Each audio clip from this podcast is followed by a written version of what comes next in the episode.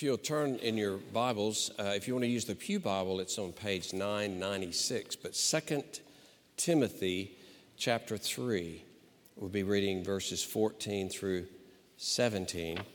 Uh, perhaps the most famous uh, New Testament passages about the Word, especially about it being inspired by God. Uh, it has the word inspired is what we use, but you could actually use from this passage expired, that is, breathed out by God. That's literally what it says to try to get to the graphic reality that this came actually from the mouth of God, even though he used human instruments. and as I said, I, I, I wanted to remind us of the beauties and importance of his word. Um, and I'll mention this at the end, but there's a handout as you leave. Uh, it's something that I handed out during the uh, new members class and during the deacons training. So if you went through those, you already have it. But uh, it's something entitled PPUMA, PUMA. Uh, it's an acronym for uh, preparing and praying and understanding, meditating, and applying the Word. It's just three pages, simple little thing. It, uh, it was published some years ago in a magazine, uh, I think it could be helpful to you. Just a little help to uh, as to how to get into the Word every day. Uh, so that uh, there are enough copies for each household, uh, I think. So don't every one of you get it, okay? No. All right, 2 Timothy 3. But as for you, Continue in what you've learned and have firmly believed, knowing from whom you learned it, and how from childhood you've been acquainted with the sacred writings, which are able to make you wise for salvation through faith in Christ Jesus.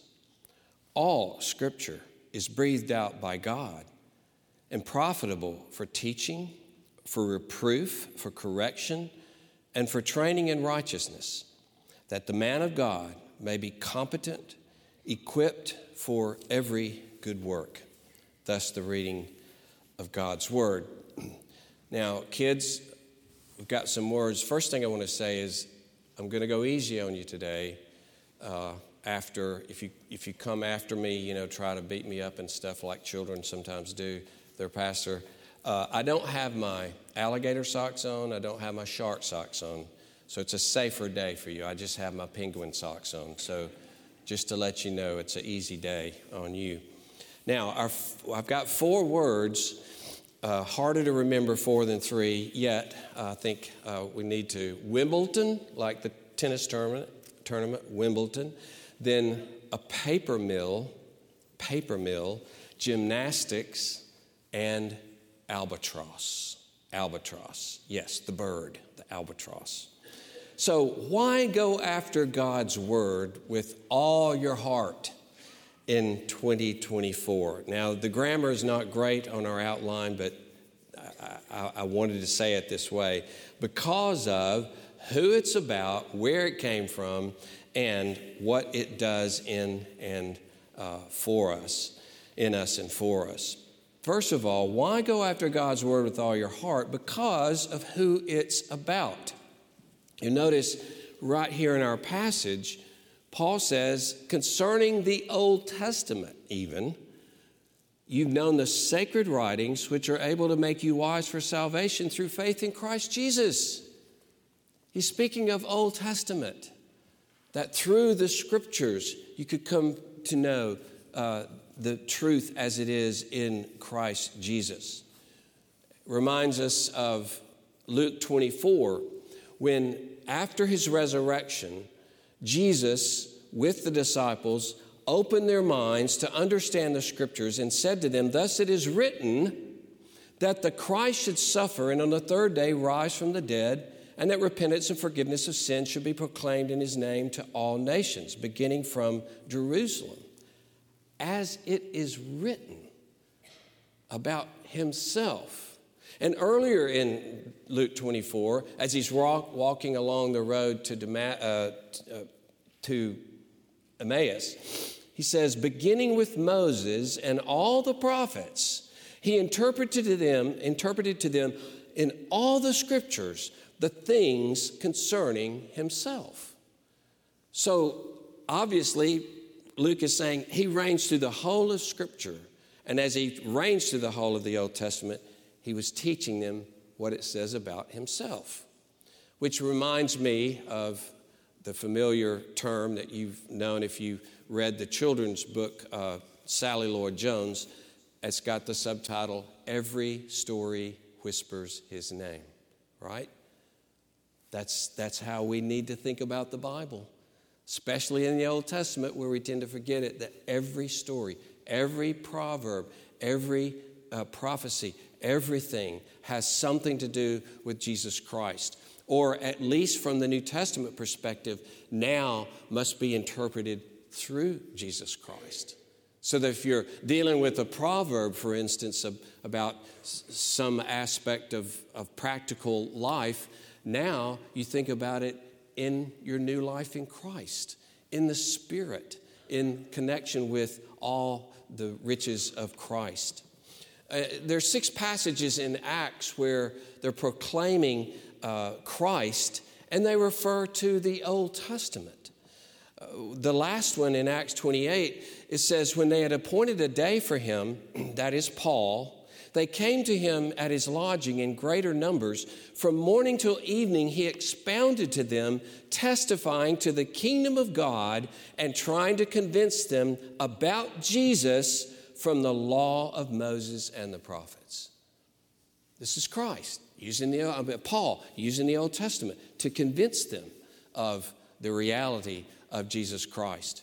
And Christ himself, this is on page 890 if you want to turn over there, but in John chapter 5, the Lord Jesus says this to the Pharisees, the religious leaders You do not have his word abiding in you, for you do not believe the one whom he has sent.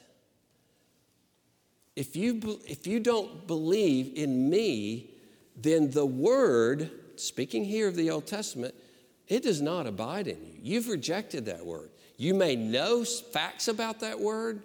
You may have memorized parts of that word. Excuse me, just noticed that unbutton. Um, but that word does not abide in you. How do I know that? Because you reject me. And he goes on, you search the scriptures because you think that in them you have eternal life, and it is they that bear witness about me, yet you refuse to come to me that you may have life. Think of that logic. You're seeking eternal life in the scriptures. They speak of me where you get eternal life, yet you won't come to me. See, you don't love the scriptures. You don't love God. You don't love His Word because you're rejecting me, and I'm the whole point of that Word. He goes on in chapter 5 of John there's one who accuses you, Moses on whom you set your hope. So you're thinking, we follow Moses. We're all about Moses. You know who's going to accuse you? Moses. Now that had to sound pretty crazy to them. If you believed Moses, you would believe me, for he wrote of me. Now that's true or not? We believe it's true. Moses wrote of me. And if you believe Moses, you would believe me. So it's a package deal. You see, you take me and the Old Testament, or reject me and reject the Old Testament, or reject the Bible at that point. You can't pull them apart. You have the Word, and then in capital letters, the Word came, who is the final expression of God's Word. You could look to Hebrews, where over and over the Old Testament is used to prove Christ. In the first chapter alone, uh, it's all Old Testament quotes. You can read it sometime this week. It's all about Christ. I'm going to go to the Psalms, the writer says, to tell you about Christ. And according to Jesus and the apostles, you don't get the Old Testament unless you get this the Old Testament points to Christ. And without the knowledge of Christ fully revealed in the New Testament, the whole point of the Old Testament is missed. The Old Testament specifically instructs in the way of salvation, Paul says, through faith in Christ. If Christ is rejected, the Old Testament scriptures are rejected, God Himself is rejected. That's what Jesus said to the Pharisees. So, if the Bible is not about Christ, then Wimbledon is not about tennis. The Rose Bowl is not about football. There would be no tennis. If there's no tennis, there would be no Wimbledon. If football was never invented, there would be no Rose Bowl, right? If there was no Jesus Christ, not only would there be no New Testament, there would be no Old Testament. There would be no Israel. The whole point of the, the nation of Israel was to bring forth a Messiah, not only for them, but for the whole world. That's the whole reason of the existence of Israel. And I think there would be no earth, no universe apart from Jesus Christ. Because the whole point of creating the world is for God finally to unveil his astonishing love to this world through Jesus Christ. Christ is why anything at all even exists. That's how central he is to everything. So seek Christ. If you're a believer in Jesus Christ, you cannot you simply cannot in, ignore the scriptures that contain the gold of Christ. Can you imagine inheriting a few thousand acres of wilderness in California and you take a week to camp Uh, in your new property and you discover a cave and you go in, you gather some equipment to explore the cave, and on your second day, you discover this incredibly rich vein of gold, like nobody's ever imagined before, right? And all you have to do is mine it. All you have to do is mine the gold. No, too much trouble. I don't like working in a cramped, dark cave with one of those lights on my head. No way. I'm not about to stoop to using a pickaxe, and I don't know anything about machinery or what to do with the gold once I mine it, and I'm sure I'm not paying anybody to do it. No telling how much that would cost.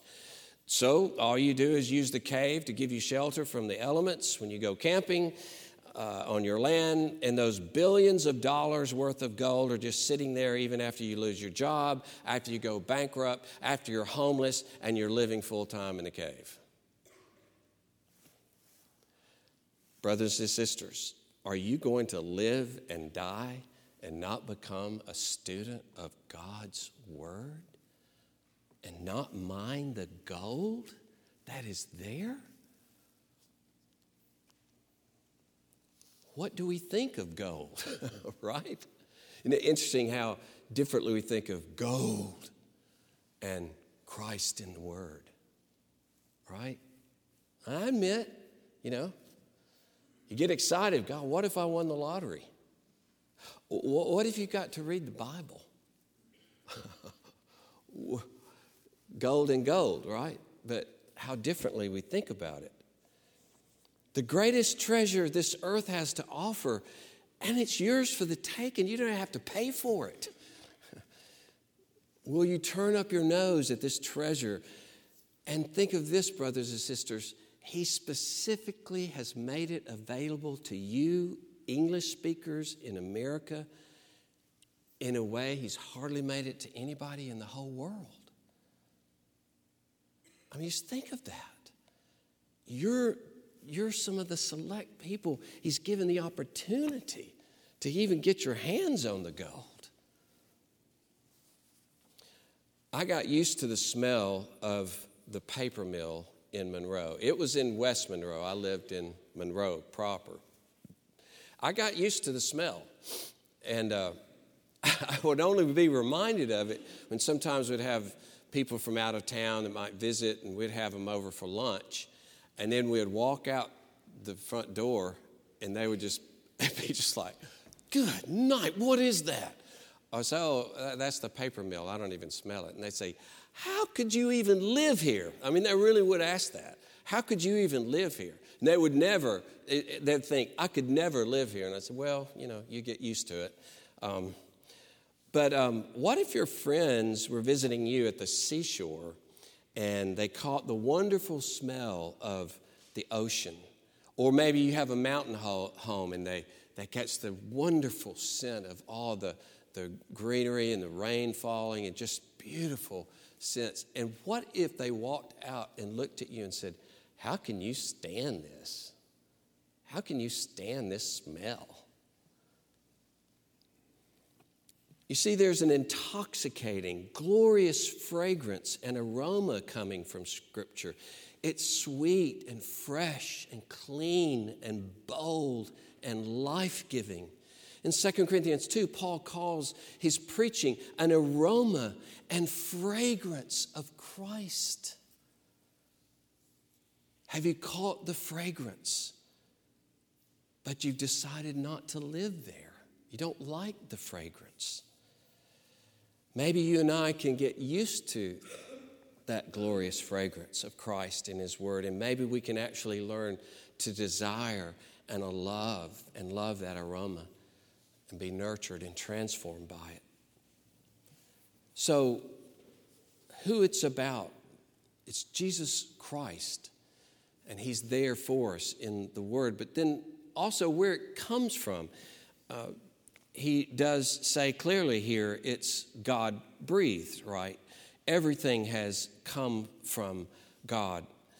And throughout the New Testament, there's reference that the New Testament as well has come from God. God. Paul is speaking here primarily of the Old Testament. The whole Old Testament was breathed out by God. But in 1 uh, Timothy 5:18, he quotes Deuteronomy along with Luke, and he calls them both scripture.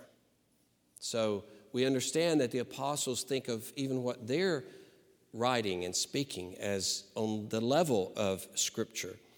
Peter uh, says that Paul's writings are scripture in 2 Peter 3. Uh, many other passages that uh, I put you under oath, uh, oath to read this letter to all the brothers in 1 Thessalonians 5, or exchange this letter with the one I sent to the Laodiceans. Read this one here and that one there because this is scripture. Colossians 4:16 he says everything is that I write is taught by the spirit. What we speak 1 Thessalonians 2:13 is the very word of God and on and on. So, all the word, Old Testament and New Testament, has come from God. He planned it, He handpicked the men to write it. He created every circumstance of its writing, every motivation for its writing, even the personalities and abilities and feelings of the writers themselves, so that William Hendriksen can write, The Word is all that God wanted it to be. It has come from Him, and it's everything He wanted it to be. And again, in talking about value, because it's come from God, it has supreme value for each human being. It's an astonishing discovery of clean, affordable fuel that will sustain humanity for future millennia. It's the equivalent of that spiritually. What would we do if we came upon such a resource? What would we think? What a transformation of the whole world even bringing about a kind of healing of the planet, assuming everything they say about fossil fuels is true. I'm not making a political statement here, just saying, okay, given the common view. It is a treasure, a treasure. I love the game Apples to Apples. you know, the game, you're given, you, you read a, uh, an adjective and everybody has a group of nouns in their hand, and they're going to try to match the adjective with a noun. And it's a really fun game because then the person naming the uh, adjective gets to pick which one he likes best. And sometimes it's because, boy, that's a perfect match, or sometimes it's because that's crazy, or that's weird, or ooh, that's kind of creepy, but I like it, you know, whatever the match is. So, for instance, you have these adjectives smelly, relaxing, scary, uplifting, shining, boring, lovable, dreamy, graceful, mischievous, manly. And then you have words like this charging rhinos, six pack, the South, Batman, the first day of school, milk duds. Yeah, they're paying me a commission, uh, apples to apples. but here's one priceless.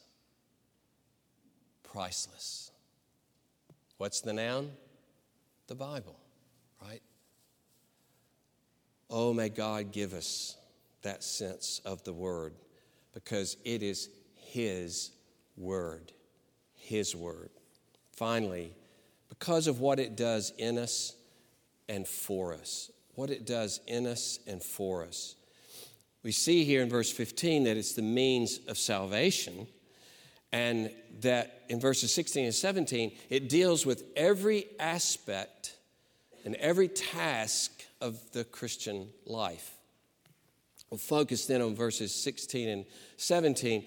Many uh, scholars have commented on the fact that it's basically uh, the first two words have to do with uh, mental or they have to do with teaching, and the second two words have to do with living.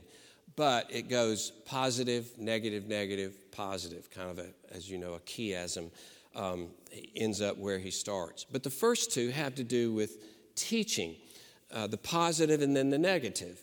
Uh, the negative refuting error. So the idea is to have right thinking and right understanding and right knowledge, but not just bare knowledge, but uh, that always includes right believing and right trusting, right dependence upon God. So that Scripture constantly corrects and hones our thinking if we give ourselves to it.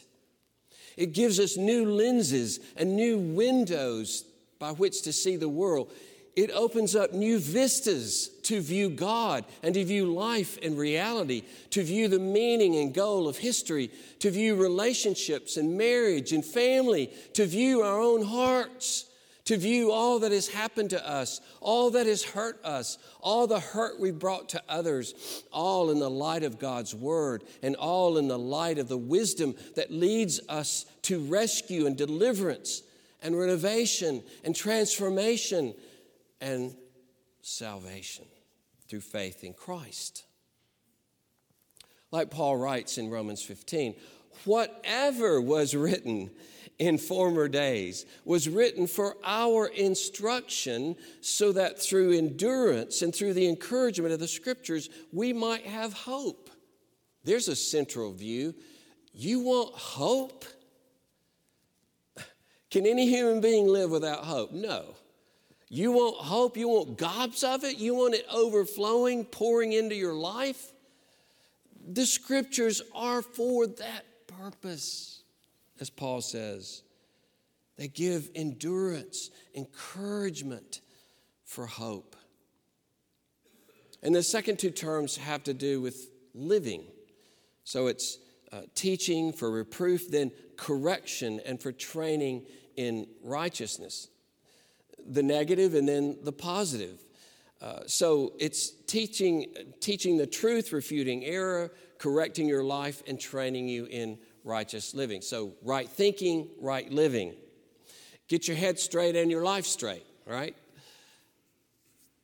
But the second one, this, this idea of correction, of rest- restoration, uh, of improvement, of recovery to a new life.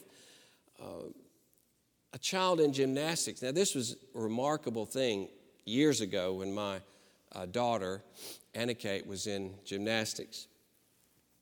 And uh, she started, though, as like a 10 or 11 year old.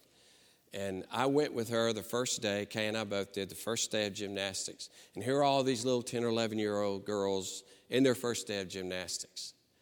Well, then walk, these other girls walk in and they're different creatures altogether because they've been in gymnastics since they were five years old.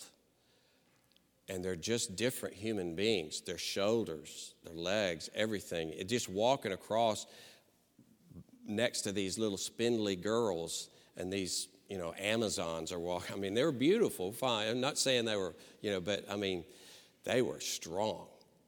Their bodies had been honed by training for five, six years, and they look totally different than these girls. I remember uh, my niece, Catherine, was a, a very good swimmer in Atlanta, accomplished swimmer in Atlanta. And when I would, you know, we'd be meeting at Thanksgiving or Christmas, and I put my, you know, normal arm around a girl and be like, way out here, because of those wide shoulders. Her body had been trained and built up through swimming. We see, this is you and me if we will submit to the training of the Word, to the restoring work of the Word spiritually. We will be sleek and supple and strong and more and more beautiful, more and more majestic in the image of God. As I understand, Navy SEALs go through like 30 months of training. The first year is just formal school, but then they do three more six month tours of in the field training. You just think of that correcting and training and all that they learn and accomplish. Think if they didn't have that training. Think if they just put them out without any training.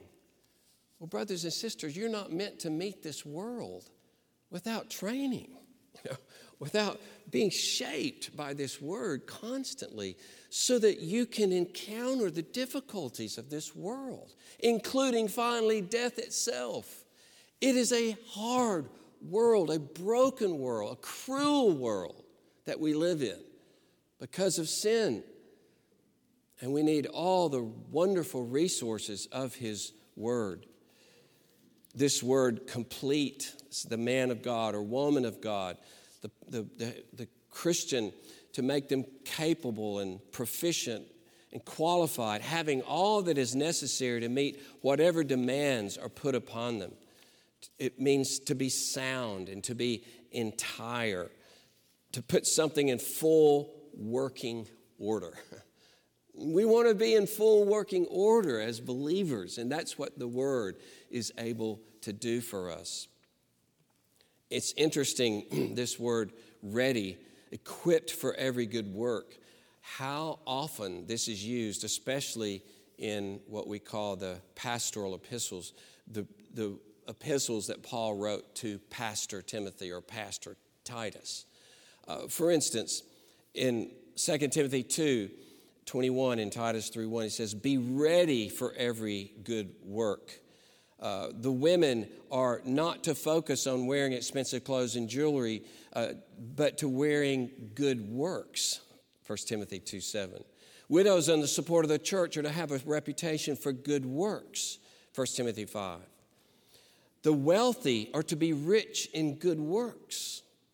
1 Timothy 6 18. Young men, show yourselves in all respects to be a model of good works.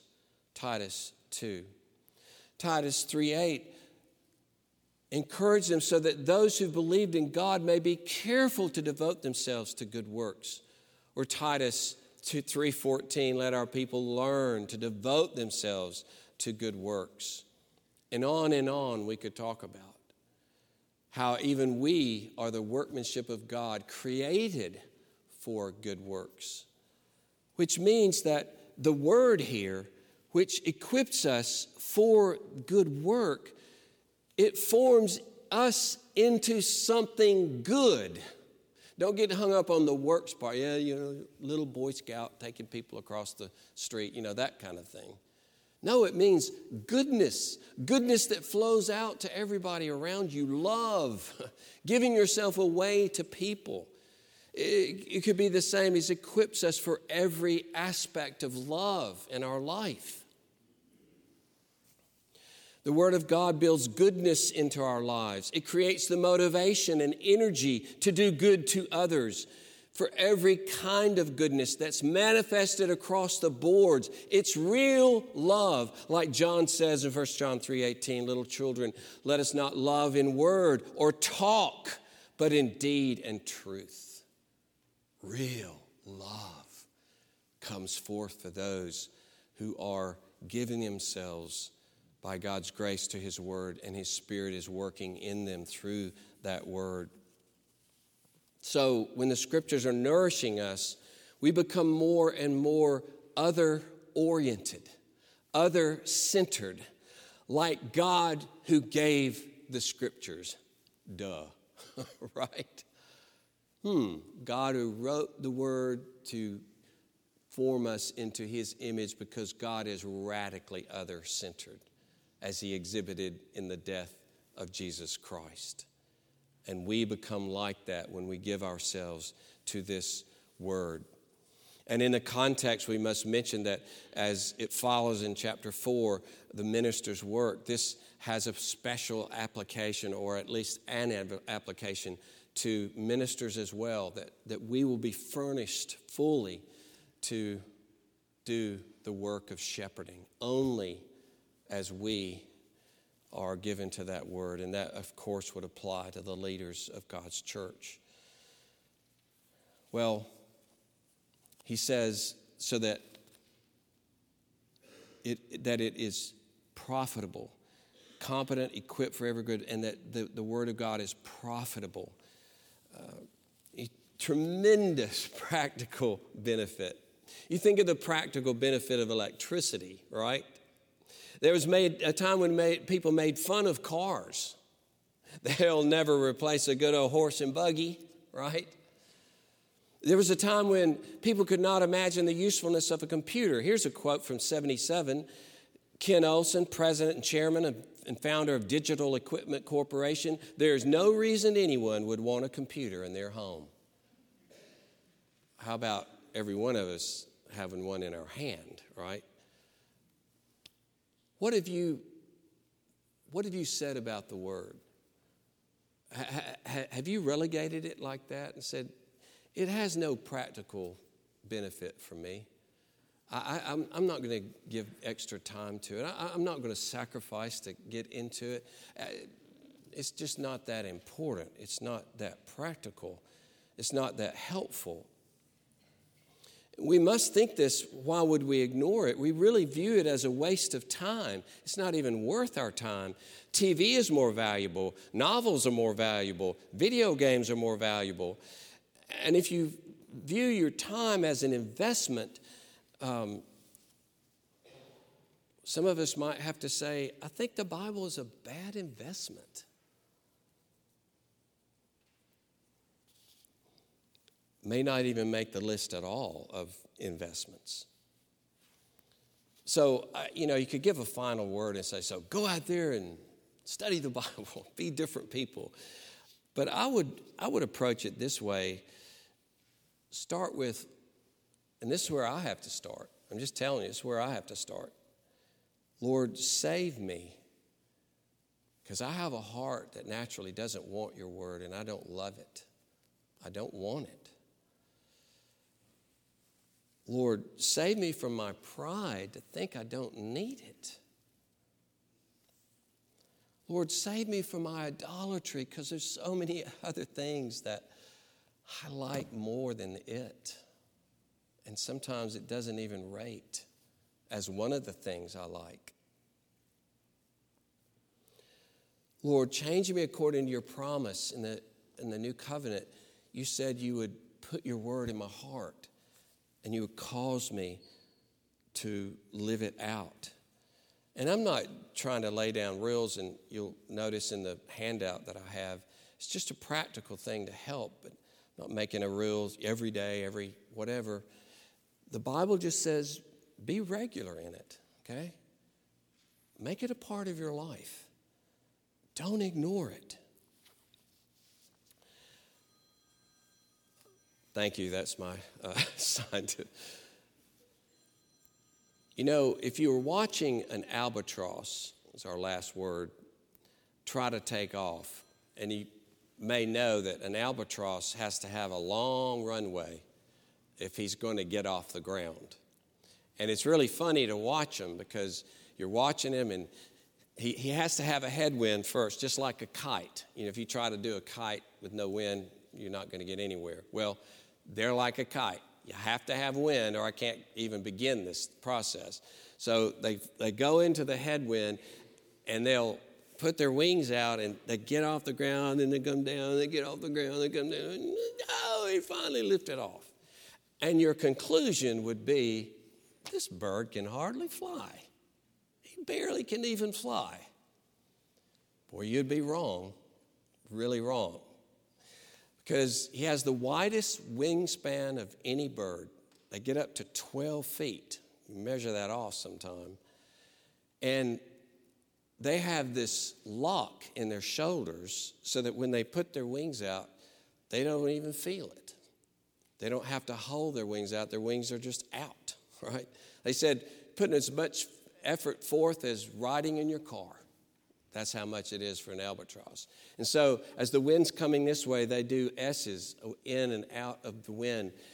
They say with their wind shearing, they get up to 80 miles an hour. They can travel 500 miles in a day, and they can fly for eight hours at least. They're months over the open water and only come back to have, a, have babies, right? So, this amazing bird, the, the great hero of all seabirds, um, and he does all of that without even flapping.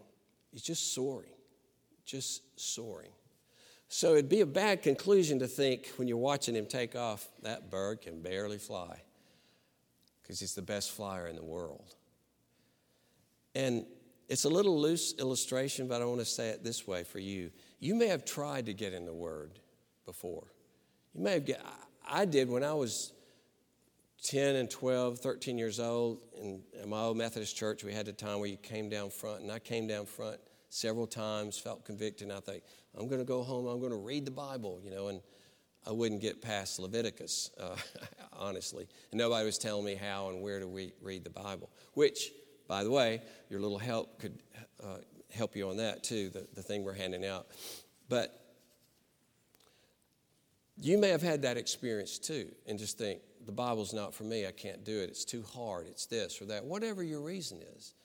But just because you've had trouble taking off doesn't mean, brother or sister, that you can't soar. Soar for the rest of your life on the, on the air, on the wind of the precious word that God has given us. And I just urge you, believe it, embrace it, rejoice in it, give yourself to it. Let us pray. Oh, Father, we thank you that you've given us yourself in giving us your word. And Lord, we pray, save us. Rescue us from all that stands in the way of our joyful intake of your word. And Lord, we know it will be a lifetime effort, that we must have your grace day in and day out because we have so much in us that opposes your word. But we thank you that your salvation is greater than our sin. And that, Lord, your Spirit is mighty, and He can and will work in anyone who trusts Him to change us so that each one of us can be a man or woman or boy or girl of your word, bearing all the fruit. As Jesus said, if you abide in me and my word abides in you, you will bear much fruit. Oh, bless us for Jesus' sake.